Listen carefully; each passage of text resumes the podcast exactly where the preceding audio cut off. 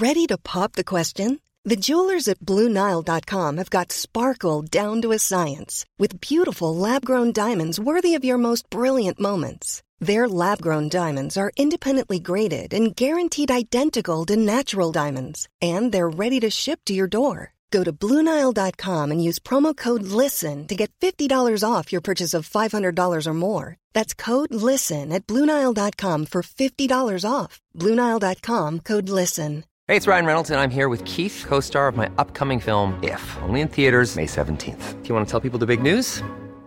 All right, I'll do. Sign up now and you'll get unlimited for $15 a month and six months of Paramount Plus Essential Plan on us. Mintmobile.com slash switch. Upfront payment of $45 equivalent to $15 per month. Unlimited over 40 gigabytes per month. Face lower speeds. Videos at 480p. Active Mint customers by 531.24 get six months of Paramount Plus Essential Plan. Auto renews after six months. Offer ends May 31st, 2024. Separate Paramount Plus registration required. Terms and conditions apply if rated PG.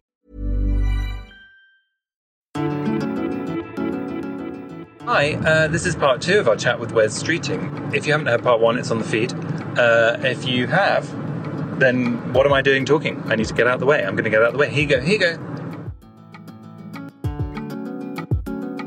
It's been really interesting listening to Reverend Richard Coles talking about his own, you know, the past few weeks, talking about his relationship with his his own faith because he just couldn't reconcile its relationship with what was it in specifically? I can't remember. It was like I can't remember. In, the, in Richard's case, there's been a lot of debates recently. Um, you know, the Church of England's still not doing same-sex marriage. Um, yeah. They've come up with this typically Anglican fudge of saying, "Well, we'll bless the people, um, but not the relationship." Um, and you know the there are real divisions because the Church of England's part of the global Anglican Communion, and you know I think the Church of England is probably more progressive, certainly more progressive than other churches across the world. But they're trying to hold the whole community together, and the Archbishop of Canterbury gets kind of attacked whichever way he he goes on this issue because he's either not liberal enough or far too liberal. Mm. But it is difficult. You know, it is it is really really difficult, and. Uh, you know, when I when I did come out, it, you know, it really did put a big wedge between me and, and my church, and uh, you know, it's only kind of in recent years that I've begun to sort of really reconcile those two things and have gone to church a little bit more often, still not as much as I should. I always, I always describe myself as a practicing Christian, practicing but still not very good at it. Um, and uh, literally practicing, yeah. Um, so, um, it, I just find it. I just find it desperately sad, actually, because uh, you know I think uh, uh, at its core, um, what Christianity is about, and I think I, I, think this applies to other major faiths as well. But it's ultimately about love. Mm. And I, you know, there's a brilliant book. If you know, if anyone's interested in the in this sort of theme, there's a brilliant book by Michael Coren called "The Rebel Christ," and mm. it is all about. And th- Michael Coren, for context used to be seen as a very conservative, you know, orthodox Christian leader. And he's gone on his own journey around a whole number of social issues, but particularly homosexuality, where he's, I think he's sort of clarified for me, certainly as well, you know, because, you know, you look at the, the story of Jesus you know, hanging around with prostitutes, hanging around with people with leprosy, going into the temple and like turning over the tables and attacking the money lenders and you know he was like this rebel. And um and his message was one of inclusion and compassion and love. And you know i i sort of think if he was if he was walking the earth today um you know would would jesus be on a pride march Quite possibly. Um, mm. I, I, certainly think he would be defending LGBT people from persecution because I think that's at the heart of, you know, of of his example and his life and his story and his kind of urging that Christians should, um, you know, should leave judgment to God and should love their neighbours as themselves. I think these are fundamental messages of inclusion, um, mm. not exclusion. And I find it hard sometimes to reconcile these sort of fire and brimstone evangelical leaders with the story that, mm, you know, empowered and fired up my own faith. And and also the hypocrisy of it as well. You know people who like have this enormous problem with same sex marriages about which Jesus said literally nothing. Mm. And yet, you know, you ask them what they're wearing, they're clothes with mixed fibers, often very bad clothes. And, um, you know, that's outlawed, you know. Um, they they're planting crops side by side. You know that's outlawed in the Bible. You know uh, I don't yeah. see I don't we're not stoning them to death. So it does feel like you know there there is a bit of selective outrage amongst the evangelical wing of of Christianity, and I think you know are we reading the same book or are you just stuck in the Old Testament? Mm.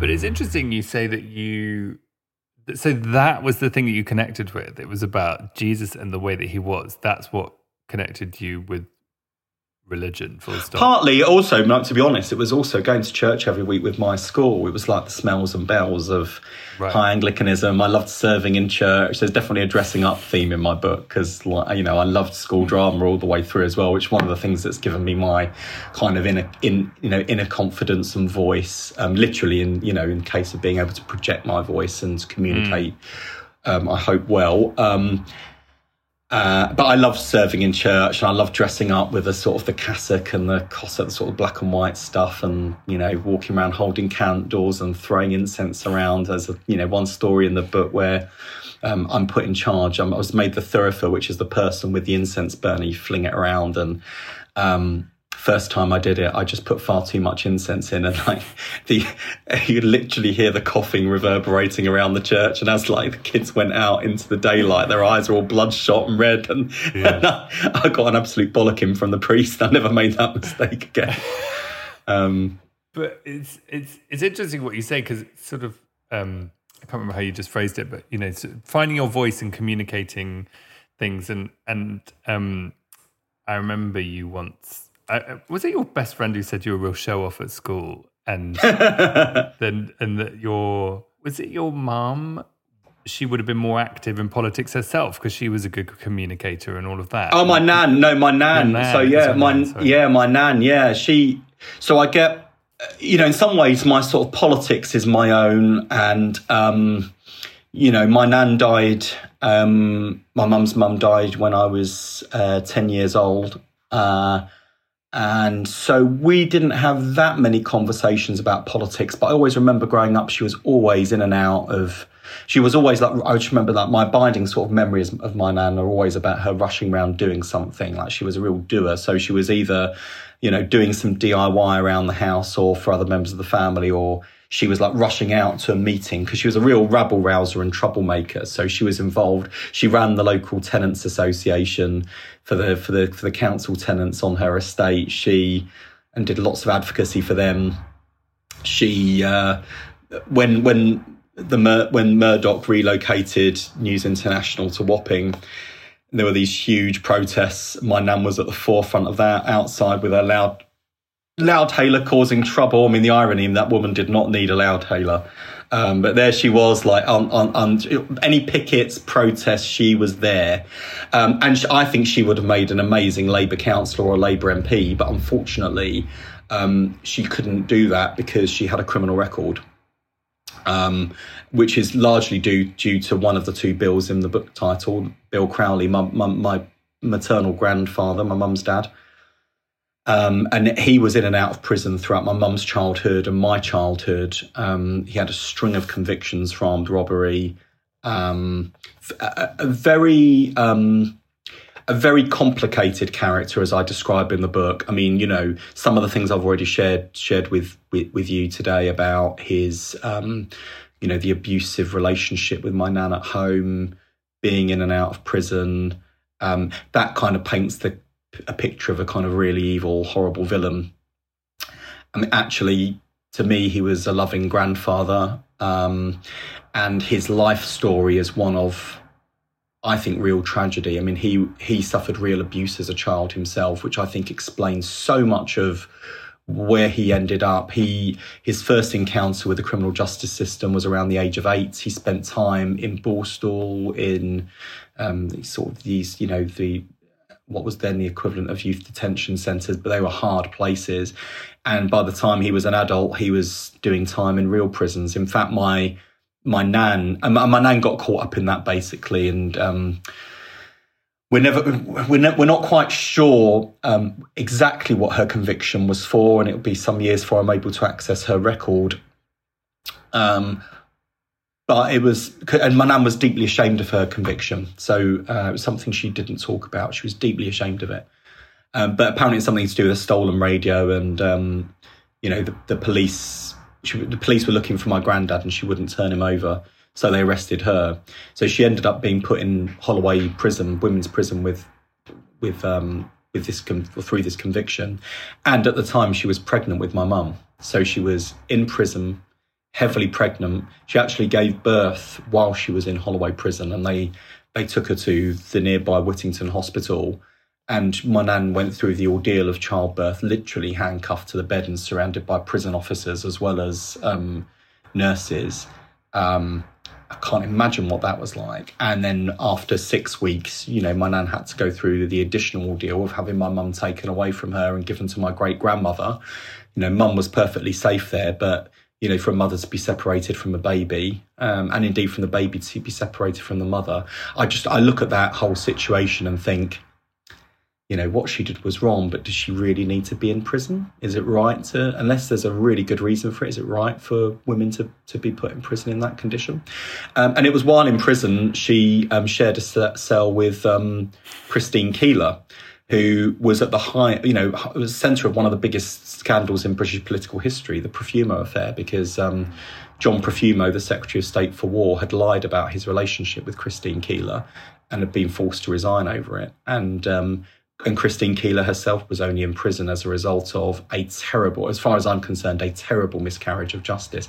But she got to know my nan, and there was this, you know, amazing friendship was struck between this this woman who rubbed shoulders with, you know, high society and, and which Christine Keeler, and then, you know, this you know, short little Eastender, um, you know, he was born in Wales and lived in Liverpool for a time, so she's a funny, funny, funny accent as a result. Um, and you know, they became lifelong friends, lifelong friends. And uh, Look, it's, it's, it's, it's an incredible story that, and and the, you know, Christine Keeler was not the first, but one of the first big, like, you know, those kind of where the media called her a slut and all of that stuff and What's the amazing song about her? Oh, right. God, I listened to that. I had no idea. You'll know the song. Dusty Springfield Scandal. Oh, right. That's well, I didn't, that. I didn't, I didn't know that. Wow. Yeah. yeah, because I mean, there's a, there's a campaign um, being run by Christine's son for her to be given a pardon, which I strongly support. So, um, mm. You know, if, if, ever if ever my um, if ever my political career takes me to being Home Se- Secretary or, or, Justice Secretary, I'll definitely want to correct that injustice. I mean, it's terrible, and um, you know, she. I think, pro- I suspect, if you looked at a lot of women in prison in that time or during that time, there were many women who shouldn't be there, and and um, and Christine's memoir talks about the number of women that were in prison on account of their husbands, and my nan was certainly one of those. Mm. And also, you know,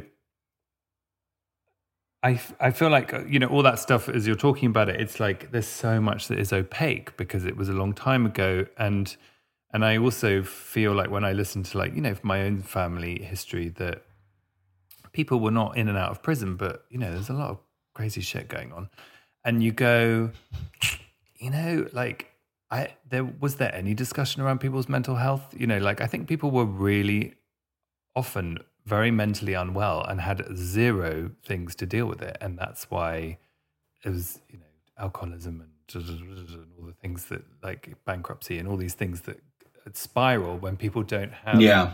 the support and help they need for things. They spiral beyond where they need to.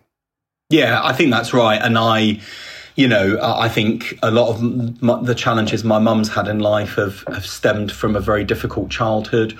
Why does she have a difficult childhood? Because of, you know, the, the challenges with particularly her dad. Why was my granddad's life so, so awful? Because his childhood was so awful. And then, you know, I, you know, I can't speak for my great grandparents. I've never met them, don't, don't know their stories, but you know, I think it, you know, as I, am as I say in the book, like you can't, you can't excuse people's behaviour or because I do think you know we still have choices, we've still got agency. Just because you've suffered trauma in your life doesn't mean that you've got an excuse to go out and hold up post offices like my granddad did. But it does explain it, and I really wanted. I, the, the one thing I really wrestled with um, when writing the book was whether to put down on paper some of the stuff that my granddad only told us towards the end of his life about the the the, the sexual abuse he, he suffered at the hands of his father. Because I thought, well, you know, eh, should I tell this story? My granddad's dead now, so you know I can't upset him. But will there be members of the family who are upset by reading it? I suspect I suspect so because it's it is upsetting. But I thought, you know, I, I just felt that I would be telling an incomplete story about him and his character, and I think that that I can't imagine what he went through as a kid, but I think you know it does explain so much of what happened afterwards, and I felt like I wouldn't be telling a true, uh, you know, giving a true account of that character. because um, mm. you know there are there are lots of there's lots of comedy and humor in the book around my around my mum's side of the family, even though you know that of, of the two because you know the two bills you know got bill crowley and that that my mum's side of the family very very poor and very kind of wheeling dealing you know feeding the family off the back of things that have fallen off the back of a van um, you know nicking nicking coats from roman road to get get the kids for school all that kind of stuff. I mean there's lots of there's lots of comedy around their experience but then on the other side of the family you know, not you know a, a, different stereotypical East End family of sort of you know pulling yourself pulling yourself up by your bootstraps, um, uh, completely honest, straight laced. Um, you know, n- no crooks on that side of the family, and you know, I, I wanted to tell that kind of complete rounded story mm. about my family and do it to do it in a warts and all way.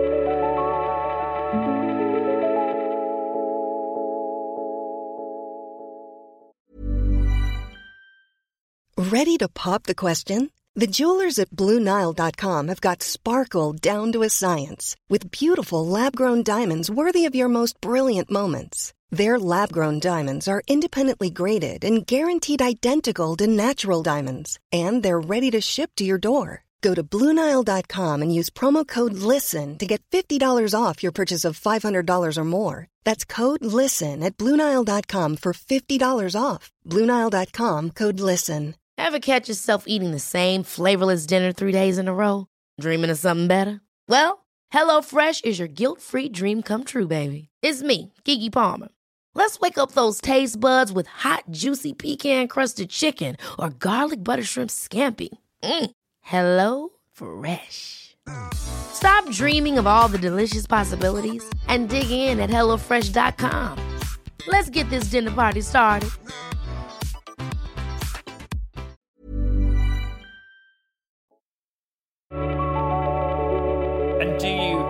Have a fear that is too much to tell people. And I actually don't mean the book I, because I think the book is amazing and I think everyone should tell the truth. But I think that we're always, not we, like in your job, right? You're actually, you're meant to be elected. You're meant to appeal to the, the greatest majority.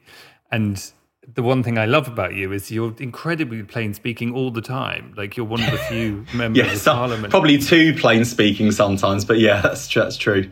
My question is how, why you like that, and that's why I was sort of asking about your family and stuff. Is like how have you got like that? Because it's an incredible quality, um, and most people uh, in politics do not speak like that.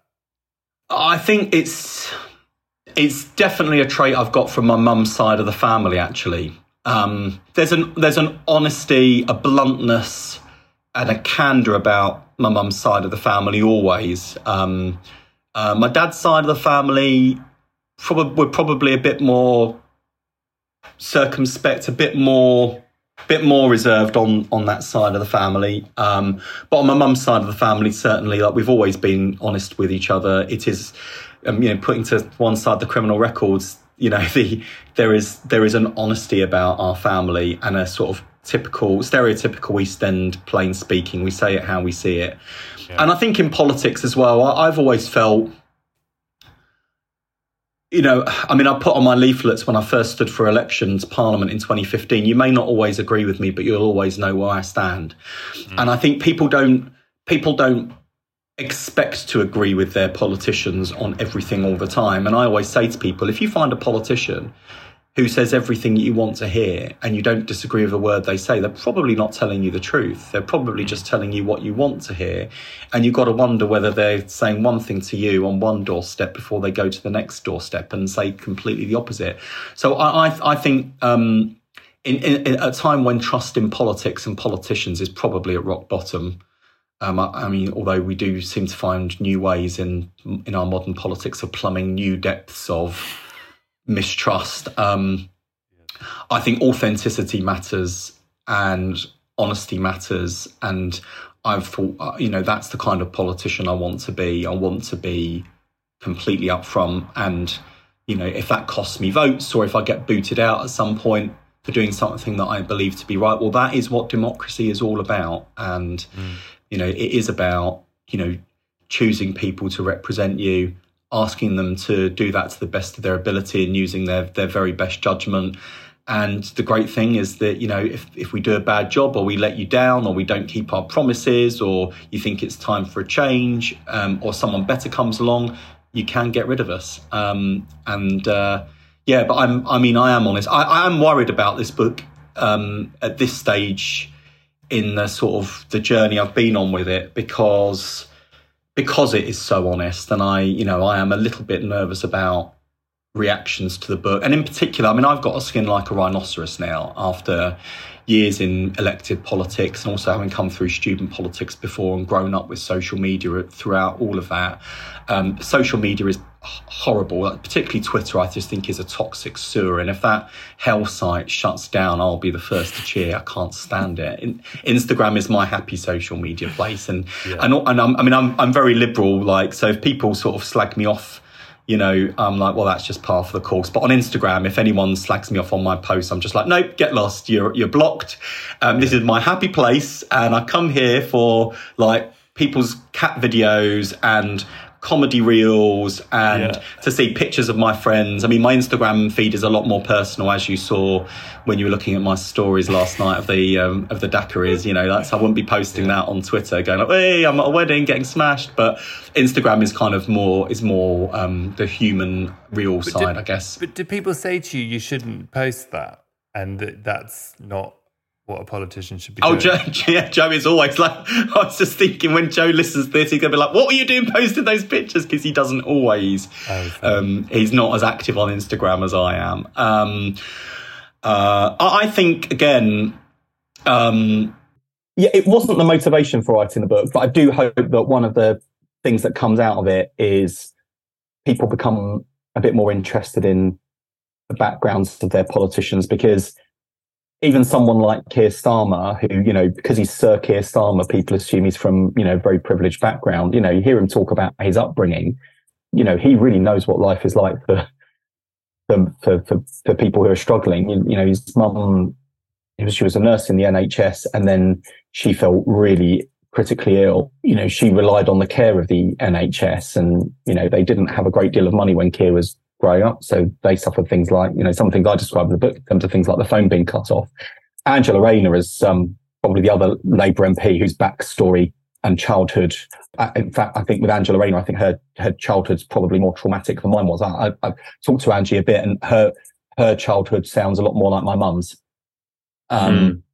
In terms of you know the real hardships she experienced, um, and I think it does it certainly informs my politics and my values and what I want to kind of do in politics is that's in large part driven by you know wanting to make sure that kids from backgrounds like mine have the same chances and choices and opportunities as kids from the wealthiest backgrounds. Um, but I think at a time when cynicism and trust in politics and politicians is such a big problem, I hope that this sort of helps to plug some of that gap and reminds people that we are human beings. We are just as flawed um, as everyone else, but also, you know, we, we're not all born with silver spoons in our mouths. We're not all, you know, we do, we, we do have a grounding in in like the struggles that people are going through at the moment, especially with you know things being the way they are in the economy and the pressures on families' finances. Mm. You know, a lot, lots of us have lived that, and that does Im- impact on our sort of our politics and our outlook and what motivates and drives us. And I think that's part of bridging the gap between politicians and the public. I think. Um, Would you ever go on Celebrity Jungle? No way. There, you would not see me eating kangaroo testicles or like rolling around in like those horrible creepy crawlies for any amount of money. Um, really? What I would, I would love to do strictly. Um, I would absolutely love to do Strictly one day, but but but the the problem is, you know, I think it's the sort of thing you can do when you're an ex politician. I know a couple of um, Labour MPs who've been offered to do Strictly and turned it down. I'm like, are you mad? Oh my God, you should do Strictly. Um, but you know, in, in, it's a big time commitment, and being an MP is a more than full time job. And in fact, you know, one of my rules when I was writing this book was like not only can it not interfere with my job as a Labour MP and as Shadow Health Secretary, um, no one no one must be able to kind of point at my performance in my job and say, oh, right, yeah, he was really quiet around that time because he was writing that book. Why wasn't he doing his job? So I nearly killed myself writing this book because, and in fact, I went in, I went into, well, I went into overdrive work wise because I was like, I have like almost overcompensated and I'm, I'm a workaholic anyway. So I've like thrown myself, and I love my job. So I've thrown myself into that. So no one can possibly say, oh, well, he doesn't do his job properly. He's a right lazy git because they can see that is objectively not true. I'm everywhere all the time doing stuff. Um, what the way I did it, um, Joe will tell you, um, I just sacrificed all of our time together. So, what limited time? So, I mean, last summer I was literally on holiday, literally sat by the pool with my laptop on my lap writing this book. And then, mm. you know, I would write on my iPhone on the tube to and from work in the morning because my commute's about an hour. So actually, that's decent chunk of time just to do little bit by bit by bit.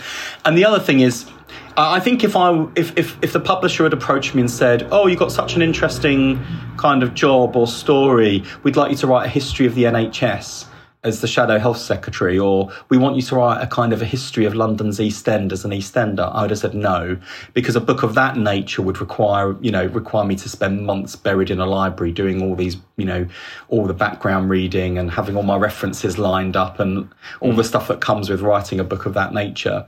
Whereas with this, because it is my story and my family's story, um, I'm, I'm sort of writing it from memory, which is a different sort of challenge, but actually much, much easier because it's my own story. I don't have to invent characters as fiction writers do.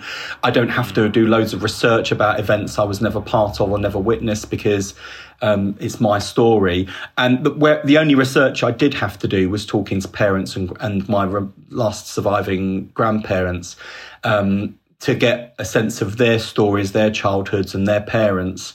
Uh, and I love that. In fact, I've now got recordings on my laptop of conversations with my parents and grandparents and other members of my family that I will have for the rest of my life. And I'd encourage everyone actually to do something like that, whether you're writing a book or not. Just sit around, sit around the kitchen table and have a conversation with your family about the family story, because you know you, you one day you'll treasure those recordings when they're gone. It's very very true, you know, and um, it's uh, it's something we don't do because we're not used to it. Um, well, listen, Wes, I'm going to let you get back to your hangover. Um, this, has been, this has been such a lovely chat. What is your um, what's your hangover cure? Have you eaten yet, or are you going to go now have a fry up? What happens? I literally had a yeah, quite appropriately, given we're talking about one boy, two bills, yeah. and a fry up. I had a fry up. Um, which has not necessarily saved my life today, but it has definitely saved me from the worst edges of a hangover. Um, hangover cure. Um, I think I think you just have to. I mean, I normally just drink loads of diet coke to get over a hangover. Um, mm-hmm. and nice. kind of sh- sugar's good for hangover as well. I mean, this is like terrible advice from the Shadow Health Secretary, but um, hangover, yeah. hangover. Do, do as I say, not as I do. Is my public health message for today. well, listen, congratulations on the book, and um, yeah, thanks very much. Uh, it's absolutely wonderful, and I'm I'm so pleased you are putting it out there because if we had more politicians like you, we'd be in a better place. There are some people who would violently disagree with that, but um, uh, but no, thanks, Chris, and also thanks for thanks for this podcast as well because I'm I'm sure I'm not the only one of your listeners who absolutely loves this podcast and it raises a smile and sort of you know uh, it's it's just it's it's a brilliant listen so so keep doing it because uh, we love it Thank so thanks you. very much for having me on this but it's great to be on it rather than just listening to it Oh, that's very sweet of you. That's very sweet indeed. Thank you, Wes. So that was my chat with Wes Streeting. Uh, he performed well for a man with a hangover. How are you with a hangover, Kate? Uh, a grumpy, grumpy girl. Grumpy. And are you someone who goes for a run, drinks water, or are you like, let's get the cheeseburger? Uh, Big Mac and a large Coke for me. Thank you very much. Okay, ketchup, Absolutely. chips, fries. Fries. Yes, fries. Absolutely. Big Mac meal, large. Wow, Big Mac. You know, I've only ever had like one Big Mac in my life. I only ever eat them when I've got a stinking hangover. That's all they're good for. Um, next week, we'll be chatting with Logan Brown, no less. Logan is the iconic cover star of this month's Glamour magazine, who is on the cover as a pregnant trans man. Um, it's such a cool picture. And suffice to say, the photo that graced the cover of Glamour magazine has caused quite a stir, gone viral. Uh, everyone's arguing about it, and I just think it's amazing. Um, the photo, not the arguing. Um, so we're going to talk to Logan. Really exciting. Have a Google. Um, get in touch. Stay connected at Homo Sapiens on Instagram, Facebook at Homo Sapiens Podcast. Email your comments, your questions, your agony, and your uncles to hello at Homo Sapiens Podcast dot com. Now this has happened just as we are arriving at the studio where we were driving to. So how cool are we, Kate? Our timing's impeccable. Um, it's been a pleasure riding with you all, listeners. Thank you so much for listening all the way to the end. Okay, bye now.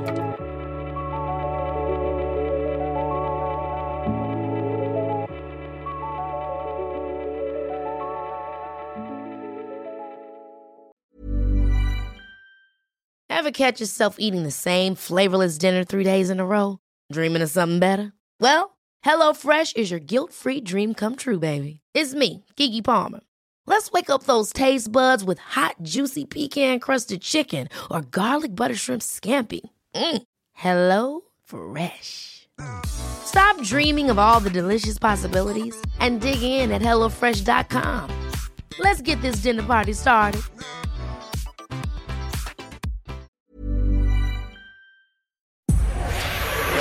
Powered by Spirit Studios.